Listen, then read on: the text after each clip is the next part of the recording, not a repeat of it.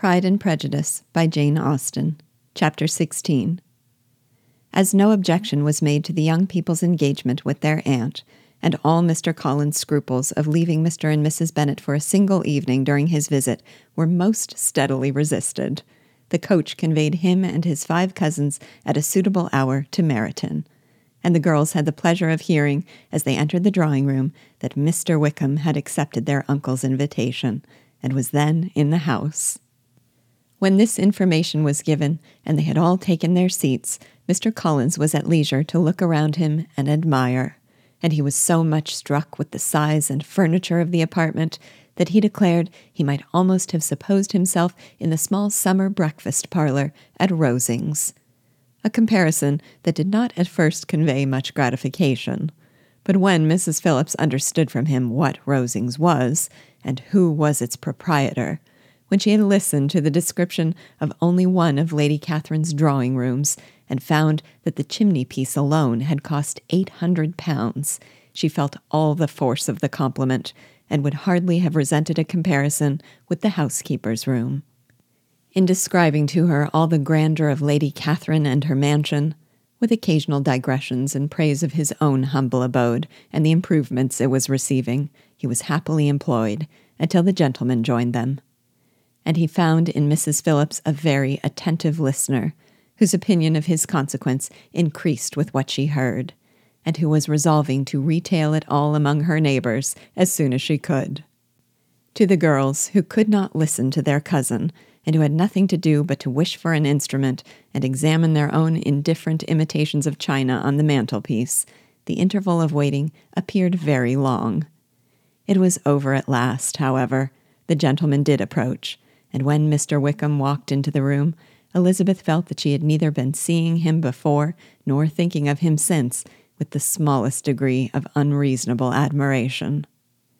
The officers were in general a very creditable, gentlemanlike set, and the best of them were of the present party. But Mr. Wickham was as far beyond them all in person, countenance, air, and walk as they were superior to the broad faced, stuffy Uncle Phillips breathing port wine, who followed them into the room. Mr. Wickham was the happy man towards whom almost every female eye was turned, and Elizabeth was the happy woman by whom he finally seated himself. And the agreeable manner in which he immediately fell into conversation, though it was only on its being a wet night, made her feel that the commonest, dullest, most threadbare topic might be rendered interesting by the skill of the speaker. With such rivals for the notice of the fair as Mr. Wickham and the officers, Mr. Collins seemed to sink into insignificance. To the young ladies, he certainly was nothing. But he had still at intervals a kind listener in Mrs. Phillips, and was by her watchfulness most abundantly supplied with coffee and muffin. When the card tables were placed, he had the opportunity of obliging her in turn by sitting down to whist. I know little of the game at present, said he, but I shall be glad to improve myself, for in my situation in life, Mrs. Phillips was very glad for his compliance, but could not wait for his reason. Mr. Wickham did not play at whist, and with ready delight was he received at the other table between Elizabeth and Lydia. At first there seemed danger of Lydia's engrossing him entirely, for she was a most determined talker but being likewise extremely fond of lottery tickets, she soon grew too much interested in the game, too eager in making bets and exclaiming after prizes to have attention for anyone in particular. Allowing for the common demands of the game, Mr. Wickham was therefore at leisure to talk to Elizabeth, and she was very willing to hear him, though what she chiefly wished to hear she could not hope to be told the history of his acquaintance with Mr. Darcy. She dared not even mention that gentleman. Her curiosity, however, was unexpectedly relieved. Mr. Wickham began the subject himself. He inquired how far Netherfield was from Meryton, and after receiving her answer, asked in a hesitating manner how long Mr. Darcy had been staying there. About a month, said Elizabeth, and then, unwilling to let the subject drop, added, he is a man of very large property in Derbyshire, I understand. Yes, replied Mr. Wickham. His estate there is a noble one. a clear ten thousand per annum. You could not have met with a person more capable of giving you certain information on that head than myself, for I have been connected with his family in a particular manner from my infancy. Elizabeth could not but look surprised. You may well be surprised, Miss Bennet, at such an assertion, after seeing, as you probably might, the very cold manner of our meeting yesterday. Are you much acquainted with Mr. Darcy? As much as I ever wish to be, cried Elizabeth very warmly. I have spent four days in the same house with him, and I think him very disagreeable. I have no right to give my opinion, said Wickham, as to his being agreeable or otherwise. I am not qualified to form one. I have known him too long and too well to be a fair judge. It is impossible for me to be impartial. But I believe your opinion of him would in general astonish, and perhaps you would not express it quite so strongly anywhere else. Here you are in your own family. Upon my word, I say no more here than I might say in any house in the neighborhood, except Netherfield. He is not at all liked in Hertfordshire, Everybody is disgusted with his pride. You will not find him more favorably spoken of by anyone. I cannot pretend to be sorry, said Wickham, after a short interruption, that he or that any man should not be estimated beyond their deserts. But with him, I believe it does not often happen. The world is blinded by his fortune and consequence, or frightened by his high and imposing manners, and sees him only as he chooses to be seen. I should take him, even on my slight acquaintance, to be an ill tempered man. Wickham only shook his head. I wonder, said he, at the next opportunity of speaking, whether he is likely to be in this country much longer. I do not at all know, but I heard nothing of his going away when I was at Netherfield. I hope your plans will not be affected by his being in the neighborhood. Oh, no, it is not for me to be driven away by Mr. Darcy. If he wishes to avoid seeing me, he must go. We are not on friendly terms, and it always gives me pain to meet him. But I have no reason for avoiding him but what I might proclaim before all the world a sense of very great ill usage, and most painful regrets at his being what he is. His father, Miss Bennet, the late Mr. Darcy, was one of the best men that ever breathed, and the truest friend I ever had and I can never be in company with this Mr. Darcy without being grieved to the soul by a thousand tender recollections. His behavior to myself has been scandalous, but I verily believe I could forgive him anything and everything rather than his disappointing the hopes and disgracing the memory of his father. Elizabeth found the interest of the subject increase and listened with all her heart, but the delicacy of it prevented further inquiry. Mr. Wickham began to speak on more general topics Meryton, the neighborhood, the society, appearing highly pleased with all that he had yet seen, and speaking of the latter with gentle but very intelligible gallantry. It was the prospect of constant society and good society, he added, which was my chief inducement to come here. I knew it to be a most respectable, agreeable corps, and my friend Denny tempted me further by his account of their present quarters, and the very great attentions and excellent acquaintances Meryton had procured them. Society, I own, is necessary to me. I have been a disappointed man, and my spirits will not bear solitude. I must have employment and society. A military life is not what I was intended for, but circumstances have now made it eligible. The church ought to have been my profession. I was brought up for the church and I should at this time have been in possession of a most valuable living, had it pleased the gentleman we were speaking of just now. Indeed? Yes, the late Mr. Darcy bequeathed me the next presentation of the best living in his gift. He was my godfather, and excessively attached to me. I cannot do justice to his kindness. He meant to provide for me amply, and thought he had done it, but when the living fell, it was given elsewhere. Good heavens! cried Elizabeth. But how could that be? How could his will be disregarded? Why did you not seek legal redress? There was just such an informality in the terms of the bequest as to give me no hope from law. A man of honor could not have doubted the intention, but Mr. Darcy chose to doubt it, or to treat it as a merely conditional recommendation, and to assert that I had forfeited all claim to it by extravagance, imprudence, in short, anything or nothing.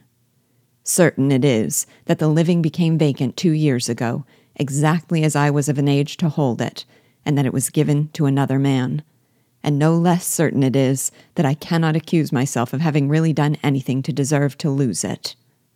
I have a warm, unguarded temper, and I may have spoken of my opinion of him and to him too freely. I can recall nothing worse. But the fact is that we are very different sort of men, and that he hates me. This is quite shocking. He deserves to be publicly disgraced. Some time or other he will be, but it shall not be by me. Till I can forget his father, I can never defy or expose him. Elizabeth honored him for such feelings, and thought him handsomer than ever as he expressed them. But what, said she, after a pause, can have been his motive? What can have induced him to behave so cruelly? A thorough, determined dislike of me, a dislike which I cannot but attribute in some measure to jealousy. Had the late Mr. Darcy liked me less, his son might have borne with me better. But his father's uncommon attachment to me irritated him, I believe, very early in life. He had not a temper to bear the sort of competition in which we stood, the sort of preference which was often given me. I had not thought Mr. Darcy so bad as this, though I have never liked him. I had not thought so very ill of him. I had supposed him to be despising his fellow creatures in general, but did not suspect him of descending to such malicious revenge, such injustice, such inhumanity as this. After a few minutes' reflection, however, she continued. I do remember his boasting one day at Netherfield of the implacability of his resentments, of his having an unforgiving temper. His disposition must be dreadful. I will not trust myself on the subject, replied Wickham. I can hardly be just to him. Elizabeth was again deep in thought, and after a time exclaimed, To treat in such manner the godson, the friend, the favorite of his father! She could have added, A young man, too, like you, whose very countenance may vouch for your being amiable. But she contented herself with, and one, too, who had probably been his companion from childhood, connected together, as I think you said, in the closest manner. We were born in the same parish, within the same park. The greatest part of our youth was passed together. Inmates of the same house, sharing the same amusements, objects of the same parental care. My father began life in the profession which your uncle, Mr. Phillips, appears to do so much credit to. But he gave up everything to be of use to the late Mr. Darcy, and devoted all his time to the care of the Pemberley property. He was most highly esteemed by Mr. Darcy, a most intimate, confidential friend. Mr. Darcy often acknowledged himself to be under the greatest obligations to my father's active superintendence, and when, immediately before my father's death, Mr. Darcy gave him a voluntary promise of providing for me. I am convinced that he felt it to be as much a debt of gratitude to him as of his affection to myself. How strange, cried Elizabeth. How abominable. I wonder that the very pride of this Mr. Darcy has not made him just to you, if from no better motive, that he should not have been too proud to be dishonest, for dishonesty I must call it. It is wonderful, replied Wickham, for almost all his actions may be traced to pride, and pride had often been his best friend. It has connected him nearer with virtue than with any other feeling.